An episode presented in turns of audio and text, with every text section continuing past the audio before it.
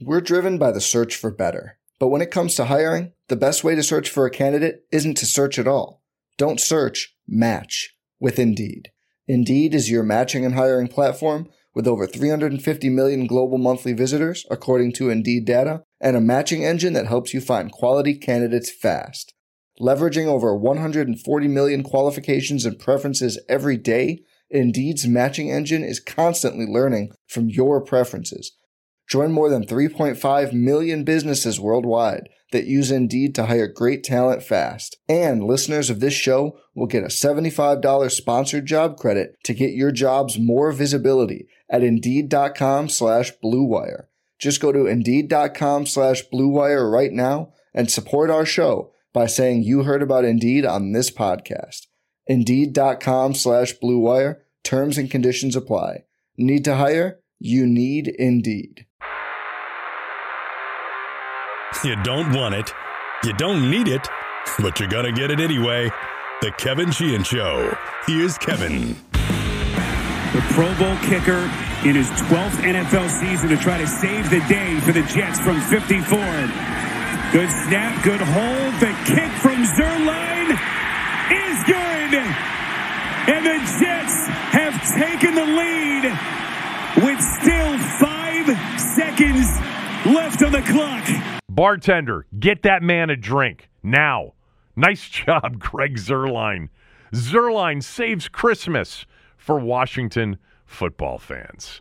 Uh, a bit of an exaggeration, uh, maybe, um, but down the road, it's possible we look back on Sunday, Christmas Eve 2023, as the kick that gave Washington a chance to draft its true long term answer at quarterback because let's be honest with each other now. I think most of us can get there. Maybe not everybody, but it's become pretty clear that they do not have their future long term starting quarterback on the current roster, right?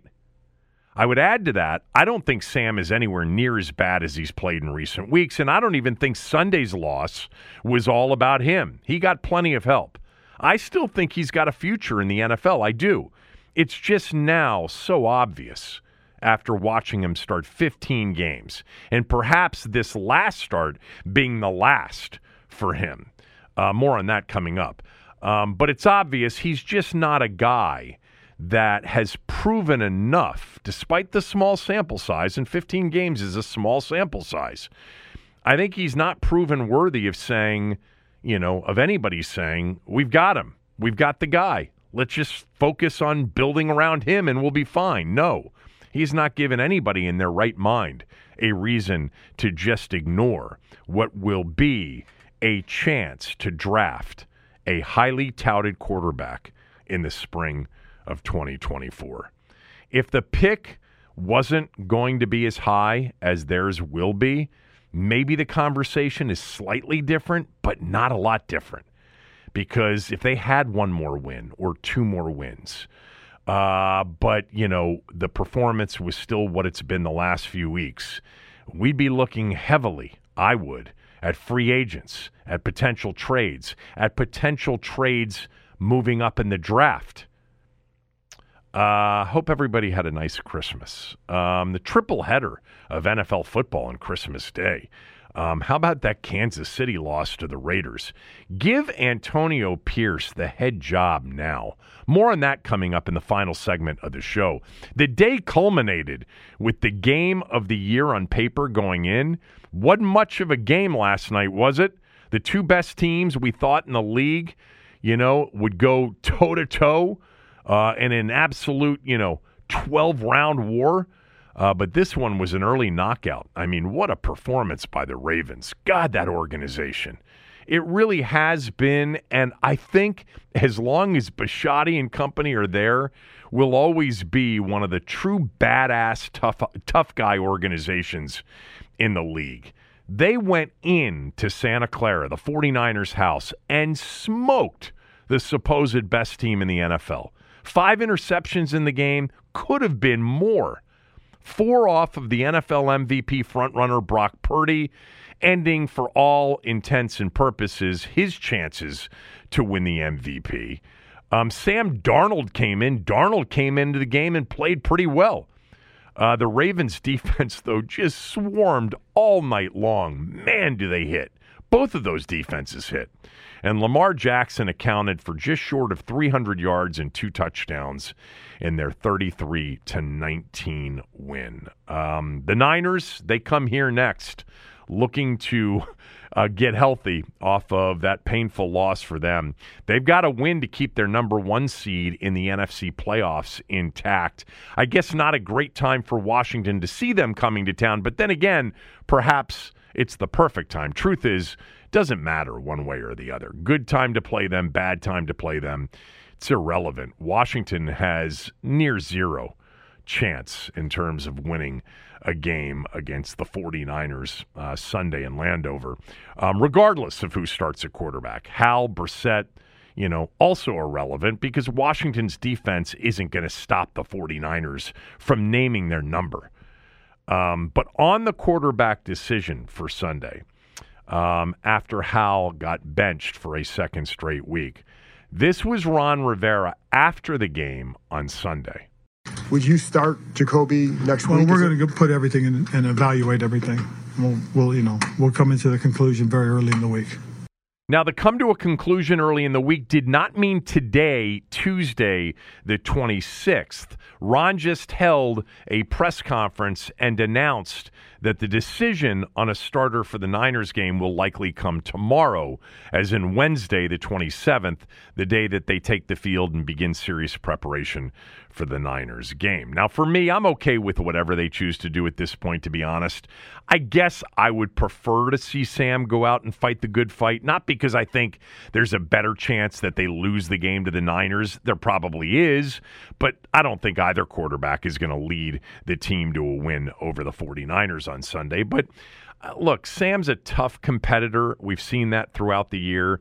I don't think his confidence can get any lower right now. And if that's it for the season for Sam after 15 games, man, that's not a feel good going into the offseason. The only chance to get a feel good going into the offseason is to play. Um, what's obvious, though, now, I think, is that Brissett gives the team a better chance to be competitive on offense. He's the better quarterback, period. I know some of you think Brissett is just stat compiling late in games, and what he's done the last two weeks doesn't mean much of anything. I would guess that most of you don't see it that way, but this email from Timothy, uh, who thinks Jacoby's results are mostly an illusion, I wanted to read. Kevin, you do realize that Brissett is stat stuffing against teams that went soft. Let's not make more of Brissett than we need to. Sam hasn't played well, but Brissett would have been, but Brissett wouldn't have been that much better had he started the last two games. Uh, I did find this from Timothy from a few weeks back. Um, he wrote uh, in mid November Kevin, not sure what's taking you so long. We have our next Joe Theismann on the roster, and for some reason, you won't admit it or you don't see it.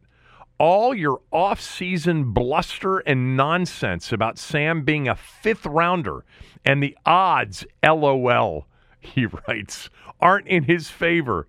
Well, it looks like a long, a long shot came in this time. Um, Timothy, Timothy. It's time for you to man up, dude. Admit it. You can do it. You can say it.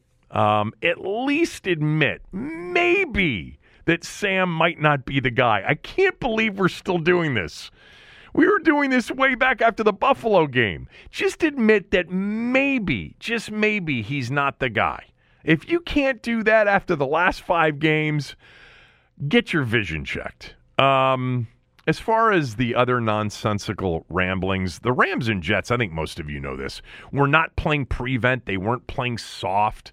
You know, is it possible that they got a little bit more vanilla and more base defense oriented with big leads? Leads, yeah, maybe. Um, but Brissett took the lead against the Jets from 20 points down. Maybe he wouldn't have been as effective as a starter against the Jets or Rams, but come on, it's obvious now. Brissett's a better quarterback than Howell. A lot of it because of experience, of course, but some of it is he's just better. But it doesn't really matter um, because he's not the answer either long term. Um, also on Howell, again, Sunday, like the Sunday before and the Sunday before that, it wasn't entirely his fault. He's been pretty bad, yes, but he's had plenty of help. Drop passes, Samuel falling down on the second interception, that wasn't Howell's fault. Should have been, you know, probably an incomplete pass. Um, he's on a team right now that's not very good around him. Brissett is, of course, better, and it's clear that Sam's regressed playing against better defensive teams, but I think it's also true that Sam didn't get much help on Sunday against the Jets. Uh, on the decision for Ron this week, I think he's going to go with Brissett. Again, I don't have much of a preference, maybe a slight preference to put Howell back out there on Sunday. It can't get any worse than it's been, so what's really the what's really the downside? I want to see him fight through this. Um, you know, he's got a lot of really good qualities. I'd like to be reminded of the good qualities to a certain extent, but you know, as we've discussed all season long, he's got too many flaws and too many serious flaws, and they've been exposed against some really good defensive NFL teams when earlier in the season, some porous defensive teams didn't expose them nearly as much. A few of them are really problematic for his ability to be a regular NFL starter. We've mentioned these throughout the year. Maybe some of you are willing to be more open minded to these. First and foremost, as Ron would say, he plays to his size. He's a shorter quarterback who doesn't play big in the pocket. You know, secondly, and this is the biggest issue he has, he doesn't appear to process quickly enough, which limits an offense's upside and brings into play a disastrous offensive downside. You know, it makes him indecisive, which is what they've said a lot about him recently. And that indecisiveness leads to bailing on plays too quickly. And while he does make a lot of off schedule plays that look really good, um, they aren't the plays they want him to make. Uh, they've got plays out there that they think Sam should be seeing and being decisive about. Um, and he doesn't make those plays and hasn't made them here in recent weeks. Sam said Sunday after the game that these games here recently won't define him. I believe him on that. You know, he's better than what we've seen here recently. Uh, but man, the the defensive teams that they've faced recently versus those early in earlier in the year have made a difference because there were good games. There were encouraging moments, but many of those came against lesser defensive competition. They just did. And the better defenses here recently have eaten him alive. Uh, and his confidence is shaky because of it. He does not look anything like the guy we saw when he was playing well. Um, you know, he looks now more like the guy we saw at times in the opener against Arizona, certainly in the Buffalo game, the Giants twice. And he looks shot mentally. And I think Ron's decision will be to sit him because of that. Uh, coaches always say they've got an entire roster to look after. And even though I said last week I didn't think that that was part of the decision making, um, it might be now, you know. Can they really evaluate the rest of the offense with Howell playing the way he's playing at quarterback over the last two games? Um, you know, in the next two games, meaning, can they really evaluate the rest of the offense? I don't know that that's going to be the driving force in the decision, but I think they realize that Sam, um, his struggles, you know, could really be uh, a problem for an offense against a San Francisco defense and then a Dallas defense. You know, they gave him the shot against the Jet defense and it didn't work out. I also wonder if Bieniemy at this point says to Ron, "Man, I need some help here. You know, I need someone who can run my offense, be decisive, take what's there." Um, I need the rest of the league to see that I I can coordinate an offense. You know, Jacoby makes it look better. It makes you know he makes it look more professional, and I need that. That could be in play over these final two games as well. But my prediction is that Ron will announce tomorrow that Jacoby starts against the Niners, and you know he'll say that Sam needs a break and Jacoby has earned the right to play. Um, what he shouldn't say tomorrow, and you just never know with with with Rivera. What he shouldn't say uh, if he makes the decision to start Jacoby is kind of what he said about Dwayne Haskins back in 2020 when he demoted Dwayne to third string. And he said, I've got 52 other players to be concerned about putting it all on Haskins publicly. You know, not that it wasn't true at the time, but with Howell, no reason to publicly knock him in the process, you know, subtly or, or not so subtly. And I don't think he will. You know, um, we'll see. Uh, they're not beating San Francisco with Brissett or with Sam, so I don't really think that should be part of the decision. Um, you could always call up Jake Fromm from the practice squad, give him the start on Sunday. Uh, that would certainly reek of an organizational move to ensure the best chance of losing. But again, I think they're going to lose to the 49ers regardless. Uh, the NFL is never uh, a given Sunday to Sunday, but this one seems like a given. Um, meantime, look, the best news about Sunday was them losing to the Jets. You know, that the amazing comeback didn't result in an actual win. When they took a 28 27 lead, the possibility of a draft doomsday scenario was in play. But you knew that there was a good chance, even against Trevor Siemian, that the defense wouldn't hold up, and it did not disappoint. The Jets went 31 yards in seven plays, setting up the game winning kick. And with the 30 to 28 loss, coupled with the Patriots losing Sunday night in Denver, I'm sorry, the Patriots winning Sunday night uh, in Denver, um, Washington moved into the third spot in the draft. Yeah, they are now as of today, picking third in the draft. Um, you know, somebody mentioned, how is that possible when Washington beat New England? Well, it's possible because for NFL draft slotting, the tiebreaker is not head to head. The tiebreaker is strength of schedule. The team with the easier schedule, which Washington has had compared to the Patriots, gets the higher pick because the thinking is, the logic is, they were 4 and 13 against an easier schedule. That means they're even worse than the Patriots who went 4 and 13 despite the head to head. So uh, yeah, the Skins end up um, with uh, the third pick as of now. There is still a chance they could go higher with two more losses. If the Cardinals can win one more game, not likely because they've got the Eagles on the road and Seattle Seattle at home to finish up the season. Both those teams need those games.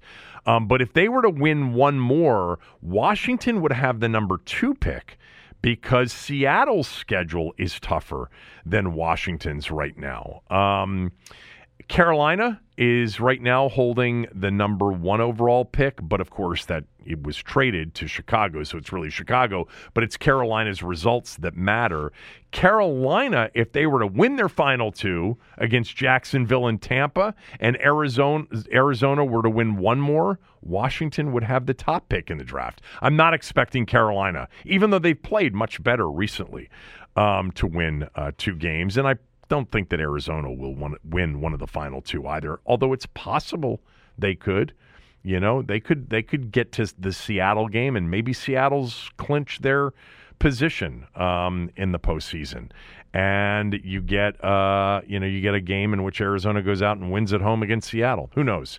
Um, but Washington right now solidly in the three spot, two more losses, and you know you finish anywhere in the top three this year in the new regime has a ton of options. And right now, option number one, I think, is seriously considering drafting a quarterback. Uh, real quickly, speaking of quarterbacks in the draft, did you see this on Caleb Williams from over the weekend? The current favorite to be the number one quarterback selected in the draft, the USC quarterback, the Gonzaga Purple Eagle quarterback. Um, he did something a lot of people do. He liked a tweet what tweet did he post a like to? Well, a Chicago sports fan with less than 100 followers on Twitter, on X, Christmas Eve tweeted the following quote, only one option for the Chicago Bears in the 2024 NFL draft. Remember, Chicago has Carolina's first round pick. Only one option for the Chicago Bears in the 2024 NFL draft. It's not Caleb Williams we want, it's Justin Fields. The answer is Marvin Harrison Jr., meaning we want to keep Fields and we want to draft Marvin Harrison Jr. We do not want to draft Caleb Williams. Well, C- Caleb Williams liked that tweet, um, which indicates, more likely than not, that he doesn't want to play in Chicago. So Caleb Williams is taking some criticism for this, uh, just as he did when there was the report that he and his um, group of family members and advisors were uh, wanting equity in the NFL franchise that selected him uh, number one overall, or perhaps he would go back to school. Uh, my take on this is pretty simple. It has less to do with the apparent attempt to get the message out that he doesn't want to play for the Bears, and much more to do with him noticing the tweet to begin with and then acting on it. Look, there is a maturity question that you want to have a feel for when you are a team when you decide to invest heavily into any player, but specifically a quarterback at the highest levels of the draft. There is so much due diligence on the personality, on the person that they are going to invest heavily in. And the maturity of Caleb Williams and every other player at the top of the draft will be scrutinized in so many different ways. And combing through their social media will be one of the top due diligence items. I think noticing this tweet and having it drive him enough to act on it isn't the best look for him. That's all. If I were an agent or an advisor, I'd tell all of them right now to get the hell off social media. There's no upside to it with NFL teams. It's not the real world. It provokes more than promotes. Uh, and getting provoked, especially if it provokes an answer that can be perceived as negative, is so not worth it. Among many things, teams really want to see focus, maturity, thick skin, you know, and many other things as well. All things that social media interaction more often than not undermine. So I, you know, I, to notice that tweet and then act on it, even if you think it's just a minor thing, it will be a thing that will be on the list of many due diligence items as teams, you know, investigate and thoroughly go through uh, what they are about to invest or not invest in uh, in terms of players. All right, my game take from Sunday when we come back, right after these words from a few of our sponsors. We're driven by the search for better. But when it comes to hiring, the best way to search for a candidate isn't to search at all. Don't search, match with Indeed. Indeed is your matching and hiring platform with over 350 million global monthly visitors, according to Indeed data, and a matching engine that helps you find quality candidates fast.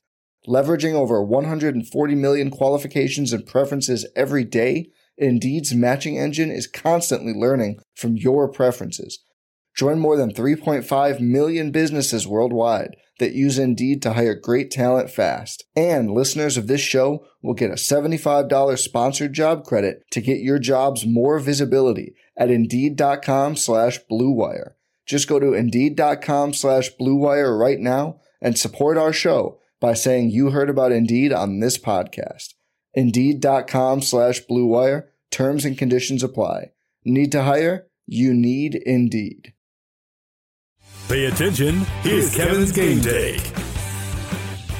The game take brought to you by Window Nation. Call them at 866 90Nation or go to windownation.com. Mention my name and they'll take really good care of you. You'll get a free estimate so you've got nothing to lose and you'll get access to their best deal of the year, which is buy two windows, get two free. So you're paying half price on the windows. And there's no limit to that part of the offer. If you need four windows, you'll pay for two of them. If you need 40, you'll pay for 20 of them. If you want to finance the purchase, 0% interest rates for five years. Window Nation gets it right the first time. 96% of their installs require no follow up service. They make their windows here locally in the area. They measure them three times to ensure proper fit. They just get it right. Most of their installers have 16 years of experience minimum. Uh, they will leave your home better than when they arrived at your home. You're going to save big on energy bills, 30% on air conditioning and heating bills, and your home will look much better. Call them at 866 90Nation or go to windownation.com if you've been thinking about new windows. I promise you it will work out for you. At least give them a first chance to make an offer. Get the estimate from them. If you don't like it, shop it. Um, if you do like it, shop it anyway and see if you can get a better deal. But I promise you, you're going to work with a first rate company with a first rate offer and product. 866 90Nation or windownation.com. All right, what I liked, what I didn't like, and a few other observations from the game Sunday against the Jets. And then we'll finish up by just looking at the rest of the NFL weekend uh, in the final segment. So, what I liked. I liked Chris Rodriguez. I've liked him, as most of you know, since training camp, since preseason. I also know that they have liked him. They have certainly liked his talent. Uh, 10 carries, 58 yards. He had back to back runs in the fourth quarter on that drive that gave them the lead 28 27. They had a first and 15. He ripped off an 11 yard run. And then probably the run of the day for him, that 16 yarder where he tried to hurdle uh, the tackler. Um, he's got great vision, quick feet, and then he is so powerful. Uh, he does not go down easy. The 12 yard touchdown run, evidence of that. Um, you know, remember earlier in the year I mentioned that it was pretty much a given that if he was in the game, he was getting the football. It was almost a one to one ratio of snap counts to carries. Well, it's not that obvious anymore, but I went back because I was curious as to what that ratio was now. 97 snaps on the year for Rodriguez, 51 carries. 52.5% of the time, if he's in the game, he's getting the ball. Uh, by the way, some bad news after the game. He had an injured ankle, and Ron said today that he's going to have an MRI. So they re signed Jaret Patterson back to the practice squad because remember, Brian Robinson Jr. still not ready to go, maybe. Um, so they needed uh, Patterson if Rodriguez can't go against the Niners. But I really liked Rodriguez on Sunday against the Jets. I think he's a keeper for the new regime. Uh, on the list of things that I liked, Jacoby Brissett, of course, 10 of 13 for 100 yards and a touchdown. Before the final offensive drive of the game, which was three handoffs to make the Jets burn their timeouts with a 28 to 27 lead, he had gone five drives, five touchdowns produced in two games. The QBR uh, scale, which is a scale of 0 to 100, his QBR in the two games in which he's played is 95. His passer rating, 158.3, is perfection, is 146.8. I mean, what makes him effective? Well, first of all, his experience allows him to see it. Uh, his size also allows him to see it. He gets it out quickly he's definitely more mobile. We talked about this when they signed him. He's more mobile than most people think. He's capable as a runner, makes good plays off schedule. How about the play when CJ Mosley grabbed his face mask? He got away and threw a great ball on the move to Jahan Dotson for 21 yards. That's evidence of his playmaking ability. Um, he gets through every read. Um, makes uh, you know throws uh, to sometimes his third or fourth read. There was a third and four where he threw to Dotson. It was clearly like his third or fourth uh, part of the progression. The touchdown pass to Logan Thomas. That's a ball. It's got to be out on time. It's got to be thrown accurate, accurately and with velocity, or it's picked off. Um, worst case, incomplete. Uh, in most cases, he makes the perfect throw. Um, he, like a lot of quarterbacks, and Sam in particular, is excellent in the quick game. On that drive that made it 27 to 21, there's a quick throw to Terry for a big catch and run after uh, the catch of 29 yards. Next play, he goes quick to Bates for 11 he's looked really good um, in that quick game, uh, just like Sam had, you know, at times uh, previously. But he's looked good with everything he's done, and by by extension, you know, he makes Eric Bieniemy's offense look less worse than it's been. Uh, no doubt that the season long development project of Sam Howell meant fewer wins for the team this year. And I'll just take a moment to say this going back to January last year when Ron decided that Sam Howell was, you know, a good deflection from all of the criticism he was getting about the end of the 2022 season, in particular the Browns game, the decision to start Wentz, the not knowing that they could be eliminated from the postseason when that game ended. From the moment he went with, you know, really liked Sam against Dallas, Sam's our QB1 heading into the offseason. This was a wish cast he was wish casting. Nobody out there in Ashburn was totally confident that Sam Howell was like the long term ans- answer. They were all hoping, but they didn't know. You know, nobody knew. This was a theme for me in the off season and in the summer. It's like, come on, man, how could you possibly really know? He played one game and it wasn't really a meaningful game at the end of last year. They didn't know. They liked some of his physical arm talent which, of course, in comparison to what they had had recently, was a major upgrade. And they liked him personally, but they had no real clue as to how this whole thing would play out. You know, that's why Ron went out and paid eight million for Brissett. Because if Sam couldn't do it, he needed a needed a professional he could turn to. Um, ben Standig brought up an interesting hypothetical a few weeks back. I think I've mentioned it but he said, what if the schedule had been reversed and they had played all of these better defensive teams early in the season versus late in the season? You know, what if they had opened with Dallas and then got the 49ers and the Jets, you know, and and they had played some of these teams early. Uh, this, you know, if the, the schedule had been flipped. Well, you never know for sure, but more likely than not, we would have never gotten to the point where Howell produced enough good to keep him on the field we would have likely gotten Brissett earlier, and who knows? You know, we would have gotten enough wins maybe to still be in contention for the seven seed, um, but probably on the outside looking in just because of the defense and the way it played all year. Brissett, for more games, would have led ultimately, I believe, to a lesser draft pick in April because they would have had more wins. So it probably worked out for the best um, for the new regime anyway. But Rivera, in his last year, decided to have his last season hinge on hope. Not the way to get things done typically. You know, doers usually outlast dreamers. Uh, Jacoby Brissett uh, was on the list of things that I liked from the game on Sunday for a second straight week. Also on the list of things that I liked how about the second half defense? Not first half, second half defense. The Jets had 27 points in the first half. They got three in the second. However, we know that the 27 in the first half was a lot because of offensive and special teams blunders, setting up short fields. But the second half, three points, five punts, an interception. By the way, nearly another two to three interceptions as well. Um, the Jets were three of nine on third down, had 110 total yards, averaged 2.97 yards per play. I mean, the Jet offense is horrendous. Trust me on that.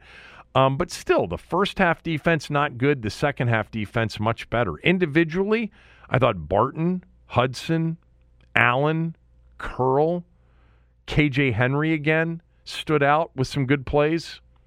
Second half defense on the list of things that I liked. Uh, lastly, on the list of things that I liked, so I mentioned, I think, during the week last week that Sam Cosmi had been the second highest rated guard over the last five weeks per PFF in the entire league. I watched him just a little bit more closely on Sunday at times. I thought he played well again. I think Sam Cosmi is a definite keeper for the new regime. And that Jet defense is one of the one of the best in the league overall. You know, I think the offensive line actually held up pretty well considering that.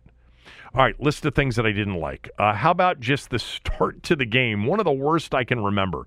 Interception, punt blocked, dropped kickoff, start at the nine yard line, bad punt, fumbled punt, penalties mixed in, bad defense, 17 to nothing before you even knew it.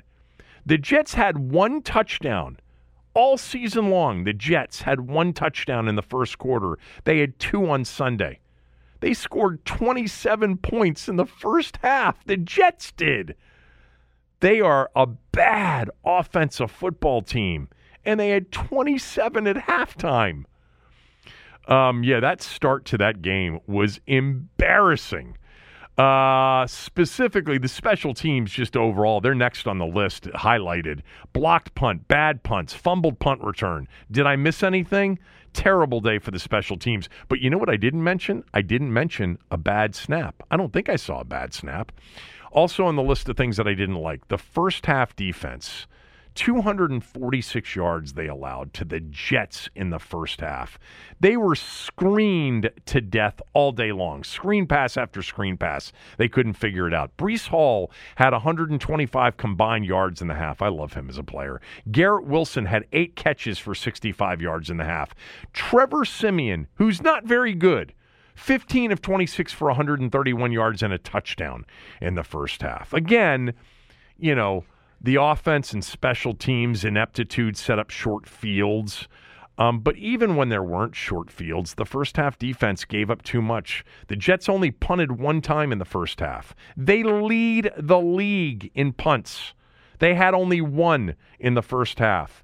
Again, starting field position because of because of Washington's offensive and special teams gaffes had a lot to do with the punt totals, but the defense rarely got off the field in the first half. You know, uh, if not for Trevor Siemian mishandling a snap and fumbling, if not for uh, Conklin lining up on a fourth and one and getting stopped on a sneak, uh, the defense was was bad in the first half. Also on the list of things I didn't like, drops. You know, Samuel Thomas on the drive, although on the Thomas drop, which ended up being picked, I've got more on that coming up when I talk about Sam Howell. Um, Bates dropped a few. Um, too many for an offense and a quarterback in Howell that needed more help. Drops were a problem. Next up on the list of things that I did not like, Sam Howell. Another rough day for Sam. He didn't get much help, as mentioned. Two interceptions uh, for Sam. Interesting on both of them, I think. The second one Curtis Samuel just falls down uh, or trips and falls down. Uh, that ball does not get intercepted if he doesn't fall down. Uh, the first one, which actually people chalk up as a drop by Logan Thomas, yes, he could have caught the ball. The ball was drilled. I mean, fired in there from what, six, seven yards out? I don't know. I thought there could have been more touch on that. Um, but, you know, Sam wasn't helped out uh, in this game. I don't think he was helped out by his offensive coordinator in this game. You know, this is a game in which Sam enters in a bit of a confidence crisis. How about, you know, let's not, you know, let's not drop him back. Let's not throw the ball in every play. Seven of the first nine calls, pass plays. Then on their third drive, they finally get to the run, and Rodriguez goes for 14 yards on back to back carries. And then what do they do? Three passes, punt. There's a third and inches, all right, in the third quarter from their own 15 yard line. And Sam's in shotgun throwing to Curtis Samuel. The ball gets batted down. Jahan Dotson lined up offsides anyway. Come on, Eric. It's third and inches. Give the ball to Rodriguez. Run a read option if you want him in shotgun, whatever.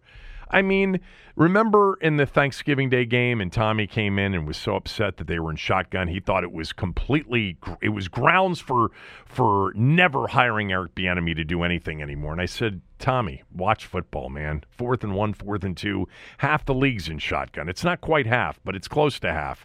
But I don't know, third and inches from your own 15. You need a first down. You need a new set of downs, and He's in shotgun trying to throw the ball backpedaling to Curtis Samuel, who was totally covered.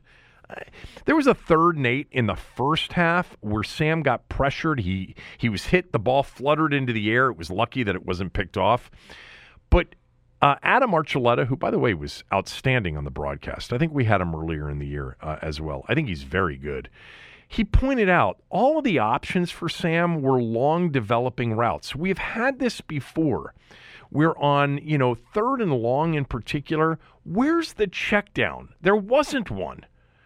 You know, the offense hasn't been tweaked enough to accommodate for Sam's limitations, in my opinion.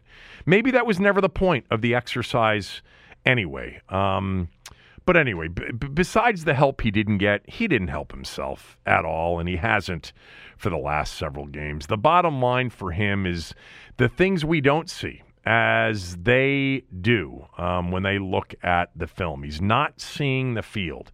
And because of it, he bails out of the pocket too quickly a lot of the time. Archuleta pointed this out, and clearly he pointed this out even before it started to happen a lot, which means the conversation with Bieniemy and with with Rivera before the game, or with Rivera before the game, probably focused on you know, he's not seeing things, so he bails too quickly because um, Archuleta pointed that out multiple times. Um, but they don't get to the things that they believe have been there.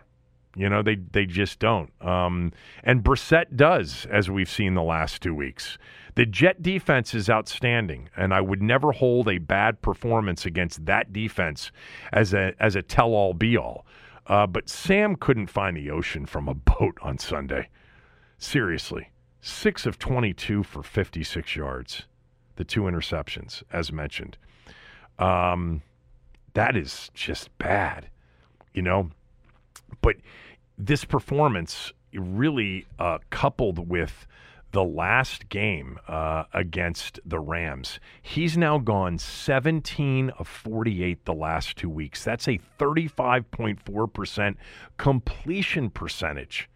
His QBR the last three games 20.1 against Miami, 28.1 against the Rams, 1.7 on Sunday against the Jets. That was his passer rating, too 1.7. In his last three games, he's thrown for 285 yards. That's it. Remember when some out there were drooling over him leading the league in passing yards? He's 11th now. He still leads the league in interceptions with 17, sacks with 60, batted passes with 18. His QBR is 23rd. His passer rating is 27th. Sam's thrown two touchdown passes in his last five games while throwing eight interceptions. Not all the interceptions are on him, but still, the numbers now over 15 games with the good defenses worked into the evaluation are abysmal. Numbers don't tell the whole story, of course, they never do. But numbers aside, the eye test hasn't been a good one. It's been pretty ugly over the last month and a half. Not even sure really a grade is necessary for this particular game. But let me just add that while even in his overall worst games this year, there were some good plays to point to. I'm not sure there were any in this game. Uh, lastly, on the list of things that I didn't like, why at this point in the season, like if I really cared about them winning the game, why at fourth and three down 17 nothing at the Jet 46 yard line are you punting? I mean, come on, Riverboat Ron. It's fourth and three. It's at their 46 yard line. You're down 17 nothing in a completely meaningless game. I would bet you the analytics said go for it, whatever. The Jet defense against Washington's offense, a bit of a mismatch, understood. But he punted it. Okay, whatever. Um, a couple of other quick observations, and then we'll get to uh, the finish of the show, which will include just wrapping up the NFL weekend uh, that was. Um, Washington's last offensive possession was three runs, uh, forcing the Jets to call two timeouts. There was the two minute warning mixed in there as well, and punt. They did not, if I had cared about them winning the game, I would have been absolutely apoplectic about the way they handled their final offensive drive. And they were trying to win the game. Understand that. They ran Rodriguez up the middle for minus one. They ran Rodriguez up the middle for one yard. And then on third and 10, um, they ran Gibson up the middle for two yards. Like they didn't once, after Jacoby Brissett had been five for five on drives going back to the Rams game, they didn't once allow Brissett to throw the football. It was almost a little bit suspicious that they were going to give the Jets the ball back with another chance to win the game. Uh, but I don't believe it uh, that the suspicion would lead to anything because I think Washington was legitimately trying to win the game. Uh, and I'm glad they did what they did and they gave the ball back to the Jets. I just think that in most cases, when your offense had just gone touchdown, touchdown, touchdown. And the quarterback that had led those three touchdown drives now is five for five on touchdown drives. That you would have given him an opportunity on that final offensive drive with a 28 to 27 lead to throw the ball to try to end the game, but they did not. Um, uh, Burgess, number 32, had a great tackle on special teams on a punt return, I think it was, kickoff return. I noticed him. He's number one in Pro Bowl voting. We all think that the voters have gotten con- uh, confused with Jeremy Reaves and Terrell Burgess. Um, lastly, uh, this is just a real, you know, this this is minutia at the highest level. But I did notice something at the end of the first half that I just wanted to mention. The Jets had an intentional grounding penalty called on them with about 45 seconds to go in the first half. Washington had one timeout left, and the ball went from the Jet 29 yard line all the way back to their own four yard line. And they were given the option of calling a timeout to save 10 seconds or allowing a 10 second runoff. Of course, at that point, with a 27 to 7 lead, they did not opt for the timeout to save 10 seconds. They said, go ahead, run the 10 seconds off the clock. And then they had a second and 40 from their own four yard line. Shouldn't the defense get the option of saying no 10 second runoff when it's a penalty by the offense, intentional grounding, loss of down? Shouldn't they get the option of saying no, no, no, no, no 10 second runoff? And because it was a penalty, the clock stops, put it back to 45 seconds Make them run a second down play. We'll call timeout. Make them run a third down play, and maybe, you know, fourth down from their own two yard line, they'll have to snap it to their punter in the end zone or something like that. I don't know. But shouldn't the defense have the option of saying, when an when the offense when the penalties on the offense to say doesn't really matter what they decide. We're opting for the non 10 second runoff. Um, I don't know. Maybe they did have that option and they just decided not to take it uh, for all I know. Okay. Uh, when we come back, we'll quickly go around uh, the Saturday Sunday NFL slate. Uh, I have strong feelings about Antonio Pierce and something that Cooley shared with me that I will share with all of you if I haven't already when we come back right after these words from a few of our sponsors.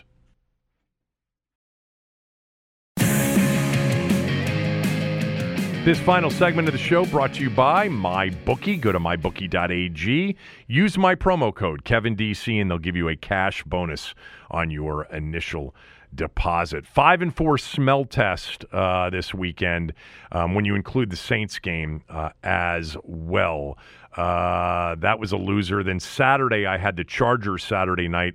Uh, had South Alabama. That was an easy winner. They were laying a big number. Troy, nowhere near a winner.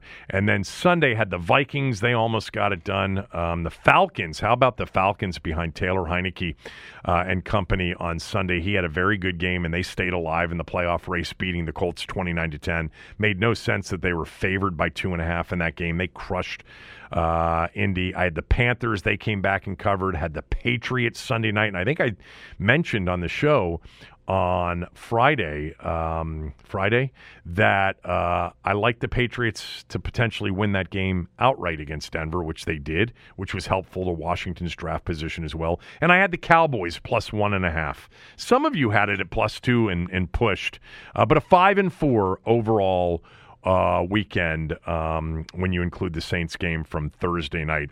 Uh, I had no bowl games today. I would have put those out earlier had I had any of the bowl action today.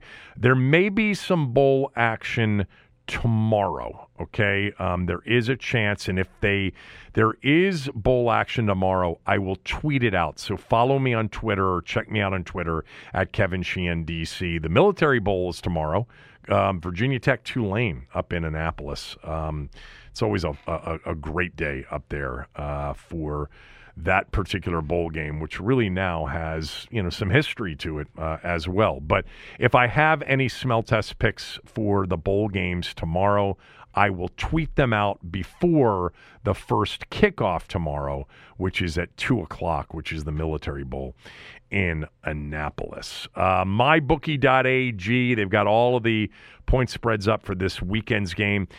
I've seen the Washington San Francisco game be off the board in some spots. My bookie right now has the Niners as 13 and a half point favorites with a total at 48 and a half. Um, so I, you know, the situation with Purdy last night, and then obviously the Washington situation being up in the air. It's possible that line will change. Um, I have seen it off the board in spots, but my bookie's got it up. My bookie's the best. Uh, fair point spreads, fair pricing. You'll get paid if you win. Totally worth it. MyBookie.ag. Promo code, have to use it to get the cash bonus is Kevin DC. So I want to start with this. Antonio Pierce, I think, should be hired by Mark Davis and the Raiders. Uh, Cooley told me, if I didn't mention this, about a month ago, Cooley said to me, Antonio Pierce was one of the smartest and best teammates he had in Washington. And that goes back to Cooley's rookie year, uh, basically, um, uh, first two years in the league. Uh, and they made a mistake by letting Pierce go to the Giants. But he said Pierce was incredibly smart, had incredible leadership ability. Um, and he said to me, like three weeks ago, he said, I bet you anything that they fall in love with Antonio Pierce and he gets that job. Uh, it certainly looks like there's a chance because the Raiders, since he took over for Josh McDaniel, are now four and three. But, you know, the three losses were all games in which they had chances in. But beating the Chiefs on Christmas Day at Arrowhead and making the Chiefs look so, so awful offensively. I mean, the Chiefs ended up with 300 yards of offense. That was it. Mahomes was 27 of 44, got sacked four times, had a totally low for him QBR number at 31.6. And they won that game, and they are still alive for an AFC wildcard berth. Actually, they're still alive in the division. If they were to win out, if the Raiders were to win out by beating the Colts and Broncos, and the Chiefs, and this is not likely, although with the way they're playing, who the hell knows? I mean, they have lost four of their last six games. They play Cincinnati at home Sunday. They finish with the Chargers on the road on Jan- on January 7th. But if they were to lose those two and the Raiders were to win those their two, the Raiders would win the AFC West. And the Chiefs could be out of the playoffs altogether. Again, I don't think the Chiefs are going to lose out. I don't, but man, that was an impressive performance by the Raiders, who, listen to this if you didn't see this. Aidan O'Connell, I liked him coming out of Purdue. He was 9 of 21 for 62 yards. All 62 of his passing yards, first quarter. He didn't have a passing yard after the first quarter. Zamir White rushed for 145 yards. Um, just an amazing and odd win. But at, at, at, at, there wasn't a point in the game and watching that game where I didn't think that the Raiders deserved to be where they were in that game, which was with the lead. Um, yeah, the Raiders. I wanted to start with that. I, Antonio Pierce, by all accounts, has made a case with everybody that's been, that is around him now.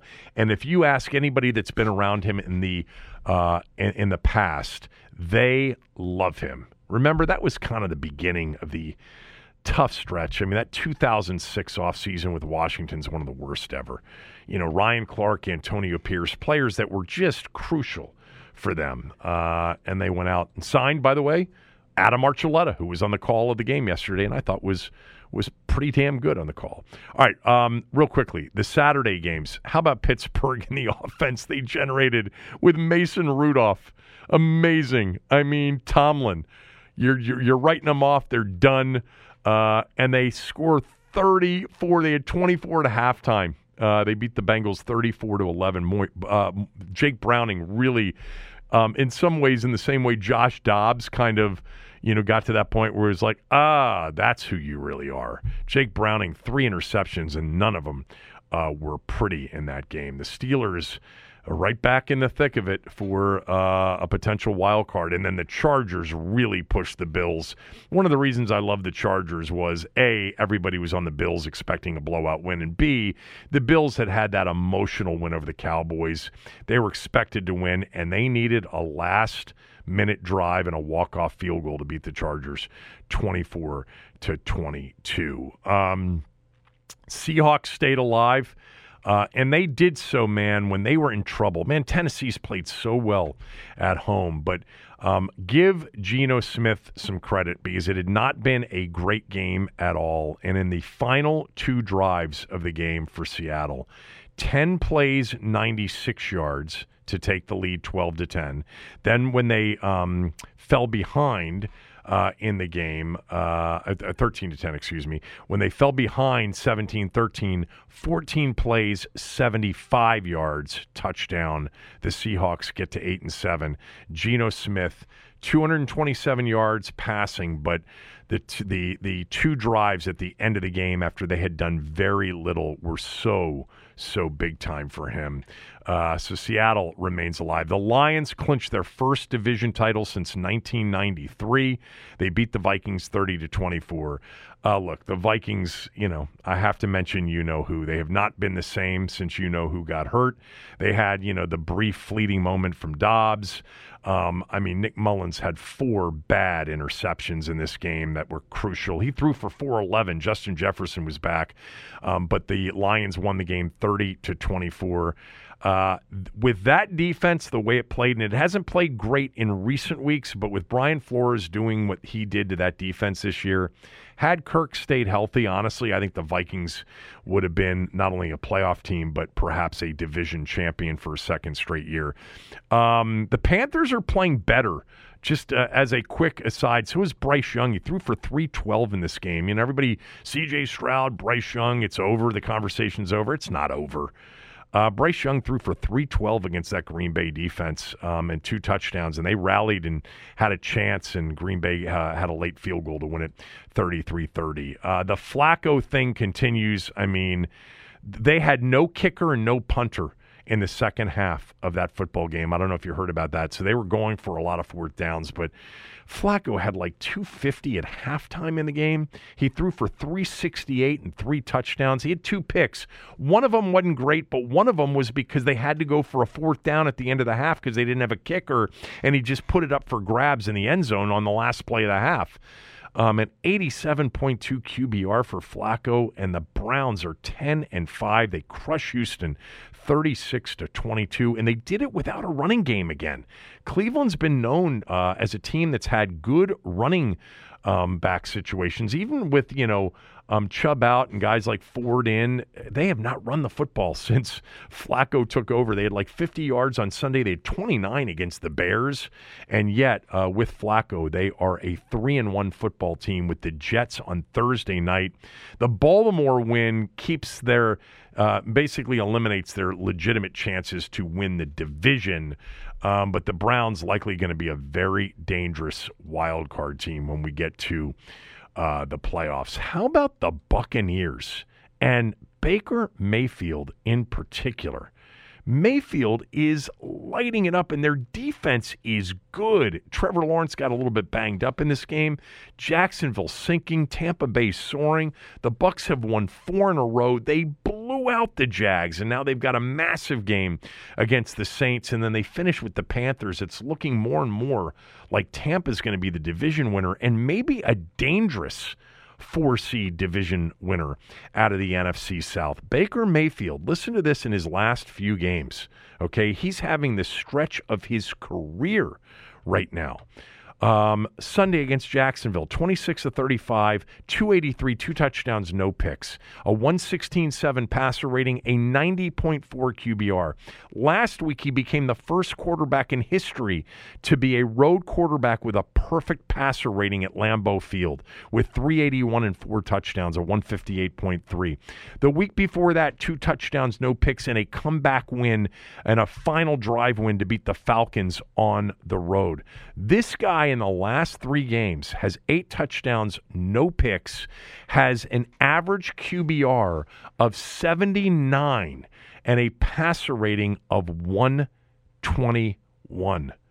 Baker Mayfield with the stretch of his career right now. And Tampa is good on defense to begin with. Mike Evans also, man big part of that. Um, and then, you know, the two games Sunday, uh, late Sunday and Sunday night, the Dolphins beating the Cowboys man, I, you know, they're just for me in watching Dallas. There's just too much self-infliction at times with them. Had a couple of penalties that that were disastrous for them. They lose 22 to 20. They just needed a stop. That was a hell of a drive that gave them the lead. I had Dallas. I was rooting for Dallas. I had them plus one and a half, and so when they took that drive, uh, took that uh, long drive, went down the field. Um, and that drive on the Brandin Cooks touchdown was 17 plays in, in, in seven and a half minutes. But they couldn't get off the field on defense on that final drive, and Jason Sanders kicked his fifth field goal, and the Dolphins beat the Cowboys 22 to 20.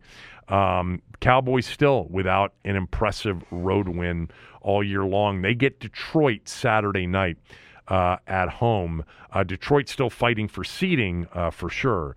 Uh, and then in that nightcap, uh, Christmas Eve night, the Patriots gave up a 23 to 7 lead.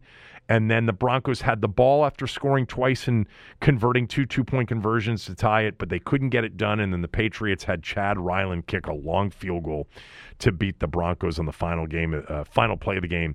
A just a soul crushing loss for Denver, who had really fought their way back from that one and five start to be in playoff contention. They got they got blown out by the Lions last Saturday, and then they lose to the Pats at home. Ah, it doesn't look good for Russell Wilson sticking around with Sean Payton. There's definitely a disconnect there. And then yesterday's games, you know, already talked about the Raiders Chiefs game. Giants played competitively again, finally benched DeVito, brought in Tyrod Taylor, um, and they lose 33 25 to the Eagles. Eagles still not looking great, uh, but they got a big win. They needed it. Uh, and then last night, the Ravens just kicked the 49ers' ass. I think the one thing that was interesting about the game is that Purdy, it wasn't just the four interceptions. He was just off accuracy wise. And I don't know why they went away from the run. I know they got behind 32 12 and felt like they had to throw it, but McCaffrey averaged seven and a half yards per carry, had 103 yards and 14 carries. Um, it looked early like we were going to see a back and forth kind of fight. Um, there was that safety with Lamar Jackson stumbling over the referee and the end, the official in the end zone. I don't know, man. When Jackson's running around like that and he's going backwards, uh, sometimes shit happens. Um, people were really blaming the ref for that safety. Um, but they're part of the field uh, by rule. But I thought what was really interesting too with the Niners is that Darnold came in, and that offense. I know that they had a big, big deficit and they were coming back, but man, I don't know that there's a Purdy's better. Don't get me wrong. But I bet you if they had to go with Sam Darnold all year, they still would have been one hell of a football team. I like Purdy, though. I think Purdy's good. Like he's a quick processing, get it out quickly, you know, game managing. More than that, and that's not a that that's not it's not a criticism. Uh, most quarterbacks that are really good are good game managers as well. But man, he had a rough outing and he lost the MVP. Any chance he was the favorite, and it's over after a performance like that in front of a national audience against a good team. And the Niners that looked, you know, they looked so unbeatable. Now it's the Ravens that look that way. Um, the Ravens have won five games in a row. Um, one of the team they, they finished with the Dolphins and Steelers. That game against the Dolphins right now, a game that really probably will determine the number one seed in the AFC with you know the Chiefs at nine and six and the Jags at eight and seven. It's the Ravens at twelve and three and the Dolphins at eleven and four. So this is really for the one seed this week. Um, it's a one o'clock game too. They should have moved that game uh, uh, when they could have with flex with flex scheduling. But um, Baltimore uh, blew out the 49ers and were life and death with the Rams. And that's the last thing that I just want to mention is the LA Rams. They are playing really good football. They have won five of six, with their only loss being to the Ravens, who destroyed the 49ers. They have the Giants, and then they finish with the Niners, the Rams do. I think if the Rams get into the postseason, they are going to be dangerous. And right now, you're talking about potentially as the sixth seed, and that may be a first round matchup with Matt Stafford's old team, Detroit. That would be fascinating, right? In terms of a first round wild card weekend um, playoff matchup to see. Uh, potentially, by the way, Flacco at some point against the Ravens in the postseason. That's a possibility. But we may see in weekend number one, we may see Stafford against the Lions.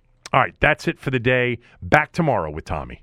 Brain fog, insomnia, moodiness, weight gain. Maybe you think they're just part of getting older, but MIDI Health understands that for women over 40, they can all connect to menopause. It's at the root of dozens of symptoms we experience, not just hot flashes. MIDI clinicians are menopause experts, offering safe, effective, FDA approved solutions covered by insurance. 91% of MIDI patients get relief from symptoms within just two months. Book your virtual visit today at joinmidi.com.